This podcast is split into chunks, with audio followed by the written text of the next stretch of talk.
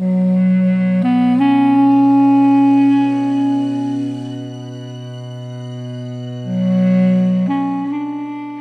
to ECDHR in Conversation on political prisoners in the UAE. We hope that through this series you will get a better understanding of the human rights situation in the UAE, which will cover freedom of expression, political prisoners, and the grossly unfair mass UAE 94 trial that imprisoned dozens of activists solely for peacefully exercising their rights to freedom and association. Our speakers will help us to reveal the truth about human rights violations in the UAE, given their personal experience and expertise on the subject. Thank you for joining us in today's episode.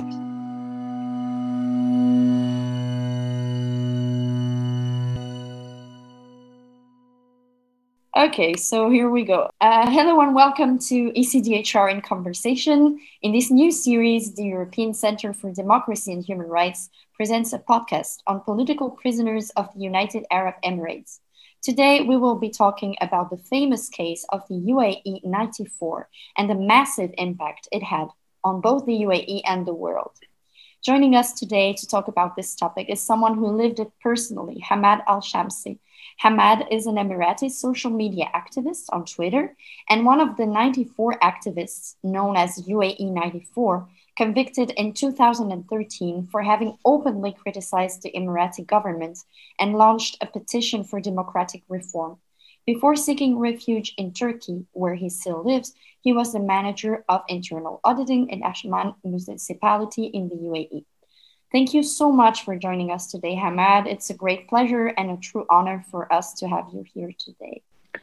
Thank you very much. Uh, thank you for having me in your episode and in the podcast. Thank you. Um, so we will start from the very beginning. Um, we have to think that this in this podcast uh, we might have listeners who are not familiar at all with the case UAE 94. So we will try to explain to them in simple words what it is. So what are the UAE 94 and what exactly are they accused of?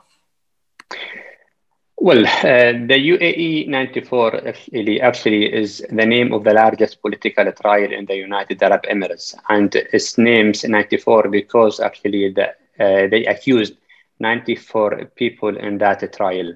Uh, and what happened exactly is that in the summer of 2012, the UAE authority started a large scale of crackdown on a lot of activists in the United Arab Emirates some of some of whom are actually human rights activists, uh, uh, university professors, media. Uh, professionals, a lot of these kind of people. Uh, and they start arresting uh, these people, some of whom actually Dr. Muhammad Rukn, he's very famous person internationally. also Dr. Hadif al All of the all of these people actually were part of that crackdown. Uh, and they are accused of uh, plotting to overthrow the government. This is the main uh, accusation against these people. And maybe something I need to add here that these people are actually, all of them are from the Al Islah movement in the United Arab Emirates. Maybe some people say, why Al Islah people? Why only these people were targeted by the government? And maybe a, a little explanation uh, of that will make it clear to the other people uh, that Al Islah movement uh, was actually existed or has existed in the United Arab Emirates since the 70s, and uh, and they had no problem until the millennium. When the millennium started, uh, the uh, government started to restrict their activities, uh, their social movement, a lot of their institutions that they managed. The government uh, start to, you know, all took over these uh, institutions. Uh, then a group of these people of the 90 of the Al-Islah movement uh, uh, realized that without a political participation, uh, there is no freedom in the uni- in the United Arab Emirates, and there will ne- there will never be a freedom in the United Arab Emirates unless there is a political participation. Uh, so what they have done that they prepared a petition. They called people to sign that petition, and that petition is none for the uh, petition of March, 3rd of March. A lot of people signed this petition, almost around 130 people signed this petition. This act uh, and this petition was actually sent directly to the rulers of the government, uh, the seven rulers of the Emirates. And this petition and this act, the government uh, uh, observed it as a way to overthrow the regime and to change the system of the United Arab Emirates which they did not like. Okay, thank you. It's it's way clearer now. Um, and so we talked a bit about the motives of why this UAE 94 were arrested. Um, and we also understood that they were, you know, fabricated, that they were not real motives. Um, but I would like also to talk about the conditions of arrest and imprisonment because they were also unlawful, right? So, could you tell us more about the conditions in which the trial took place? Yes, certainly. Um, uh, all prisoners of conscience in the United Arab Emirates uh, are arrested according to the state security law which allows the state security uh, apparatus to detain suspect in detention center affiliated with the state security for yani, for unlimited period of time, sometimes up to one year, sometimes up to two years. There is no limit. For example, Dr. Muhammad Rukn was detained 237 days in a, in a detention center that affiliated to the state security. Uh, Ahmad Al Ghaith, another uh, defendant in that trial, was actually detained 347 days, almost a year, in a detention center that affiliated with the state security. In, in such state, in, in such detention center, you have no right at all. I mean, you have no access to the outside world you have no access to the family members you have no access to your lawyer. And by the way you stay in that solitary confinement. You have no contact with other people. So this is the way they kept these people uh, for a period of time almost 100 almost a year. Uh, and after almost seven months to a year they uh, started to uh, move these uh, detainees to another prison to another prisons such as uh, President of Al Wathba and the President of Al Razin. So uh, from the start, it was uh, a breach to the law, to the human rights uh, yani, uh, laws. Yes. Yes, exactly. So uh, for people that are listening to us, you have to understand that being held like this incommunicado for a very long time or not having access to a lawyer is totally illegal regarding the human rights conventions and international law. Um, and so the members of the group that are known as the UAE 94, they were convicted in 2013. Um, and why do you think that the UAE government decided to simultaneously arrest more than 90 people? And do you think that there was specific event, something specific that triggered these arrests at this specific time? The petition of 3rd of March, the trigger, most likely. I mean, the government uh, uh, thought that it is a threat to the to their government. I mean, they have the full power. They have uh, they they did not share that power to the people, so they would like to keep that kind of power. So I believe the 3rd of March petition was the trigger. Uh, and as I mentioned earlier, uh, the uh, people who were behind it, behind that petition was actually Al Islah movement. And they started to try to eradicate the Al Islah and punish everyone in Al Islah because of that. Okay. And um, of course, you will not be able to describe specifically the cases of all 94 individuals that uh, we are talking about, but maybe you could quickly update us on the situation as of today. How many individuals are uh, have been released? How many are still behind bars? Uh, are there other trials that will take place in the future? How is the situation today? Yes, uh, the UAE 94 has 94 defendants. Uh, the authority sentenced eight of them in absentia to 15 years. Uh, I was fortunate enough to be in that uh, from that group. Uh, 56 people to 10 years and five people to seven years in prison. Uh, the five people actually has completed their sentence two years ago, and however, unfortunately, the government did not release them.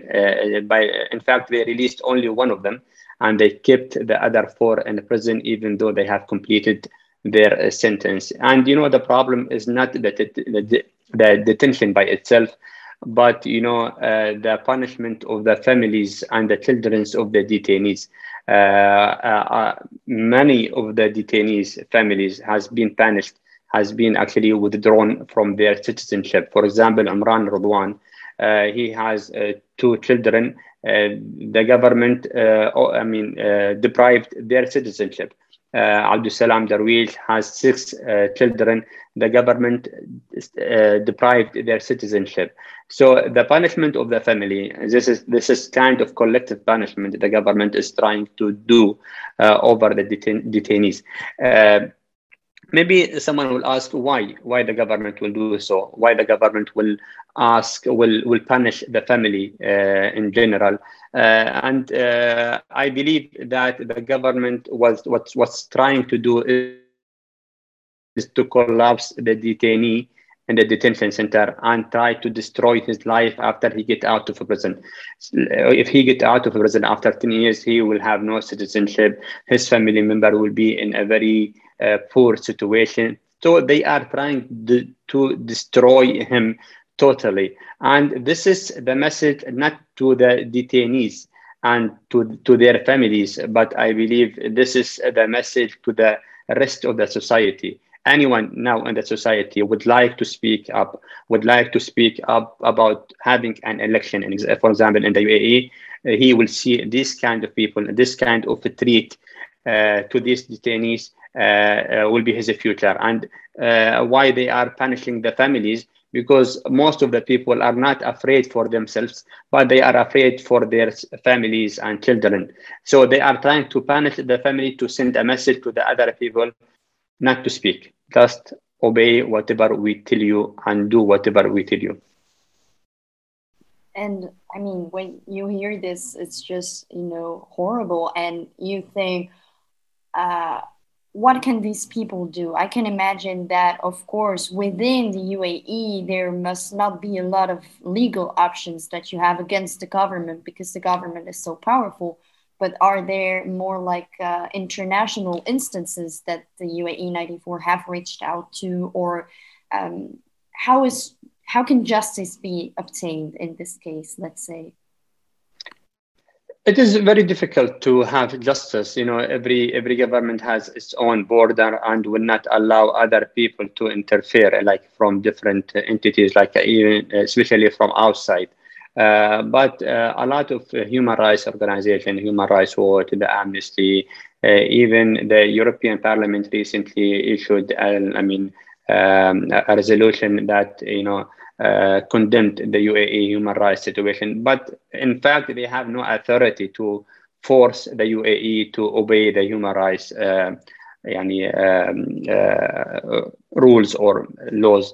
Um, um, how that how that can be obtained? Uh, maybe a lot of pressure from the uh, from the European Union, from the uh, let's say that uh, from uh, another entities, human rights organization, the UN, might put a lot enough enough pressure to just force the UAE to obey and to release these detainees. Yeah, let's hope that uh, the uh, case is raised enough on the international community for them to, you know, put pressure on the government. And speaking about that, um, the UAE 94 is now a symbol on the international scene on the struggle of human rights defenders on the UAE. And why do you think that this specific case gained so much attention and became representative of the whole country? Because of the large number of defendants in that case, most likely, uh, a lot of these defendants is uh, uh, non-internationally. For example, Mohammed Al-Rikan has received a lot of awards, human rights awards, and he's he's very famous guy all over the world. Uh, uh, Dr. Hadif Al he is, I mean, he graduated from Harvard and from Dortmund. I mean, he, they are very famous, and a lot of people, a lot of these defendants uh, and the accused uh, are. Uh, either human rights activists, uh, lawyers, um, university professors. They are very peaceful activists in the UAE. that's why most likely I assume this case has been um, a lot of attention from the other part of the world. I also was wondering because you know this case, as we just mentioned, got a lot of public attention uh, in Europe, in in North America, and in general in the world. But at the same time, uh, the UAE has a very aggressive uh, public relations campaign and we see that uh, cities such as Dubai or Abu Dhabi are really known for tourism. Um, how do you explain that those two images of the UAE can cohabitate? Yes, uh, uh, whenever you ask someone about the UAE, they will tell you about uh, Burj Khalifa and Burj Al Arab and the nice building over there, but they do not see what's going on in the human rights level, and this is the problem. Maybe you will not you will not realize what I mean. If you go as a tourist in the UAE, you will like it, but if you're gonna live there, I mean, you will you will face a problem uh, unless you live there with no. If you are if you are fine with, with, with having no right to speak up about other issues. Um, and um, I, I, I think that maybe maybe if the international community realized that not not only money is the you know uh, is important to the people uh, I think only then the United Arab Emirates will realize that spending a lot of money or more money they spend will not change the way that the people will treat them. Uh, there is there is some conditions. If you if you just follow these conditions, you are fine. Just let, let's say human rights. Uh, if you do human rights and you obey human rights uh, laws, then you are fine. You spend a lot of money. This will not change the reality that you are oppressing a big group, or let's let's say not a big group, any number of a group, any number of that group uh, in in your country. Yeah, that is why I think it's so important that you and other people can speak up about how the reality is in this country, and not just you know having the propaganda from the government in a way. And uh, so I have a last question for you for this part of the podcast because the second episode is coming uh, about your personal story as you are also uh, a member of the UAE 94. Um, the UAE 94 were imprisoned while trying to advocate for political changes. You mentioned uh, this petition while explaining why this case happened. Um, on a personal level, do, do you see any change coming in the UAE in the following years? How do you assess the situation? Unfortunately, no. Uh, I don't see any changes in the coming years. You know, the Emirati regime uh, is holding people, but I mean, civil society and institutions are completely suspended in the United Arab Emirates. No people can work in the United Arab Emirates unless the government allow them to do so. Uh, nobody will speak unless the government will allow them to do so. Nobody will tweet unless the government allow, allow them to do so. Uh, and uh, just, you know, uh, even the media, uh, newspapers, there's no public newspaper. All newspapers are controlled by the government. So I don't think that there is a change. and, you know, we um, in, in the other side we are a small number. We are only 1 million out of 10 million. And the government is using that and the government is use, using that imbalance in the demographic to to scare the people saying that if you have democracy if you have election the foreigners will take over the country. So people now starting to get uh, to be afraid. So i don't think that there's any changes in the recent year. Let's say that hope I am wrong in that assumption. We hope so. Uh, also, uh, thank you so much, everyone, for listening to this episode of ECDHR in Conversation on the UAE 94. Hamad Al Shamsi, thank you so much for sharing your expertise with us and making this case more clear. uh, for all of us. And um, stay tuned. We will uh, see you for another episode next week where Hamad will explain his personal situation. Thank you so Thank much you. and see you next week. Thank you. On behalf of ECDHR, thank you for joining us and for listening to our podcasts. The next episode will be available next Friday. In the meantime, don't forget to subscribe to our social media channels if you want to learn more about the human rights situation in the GCC countries.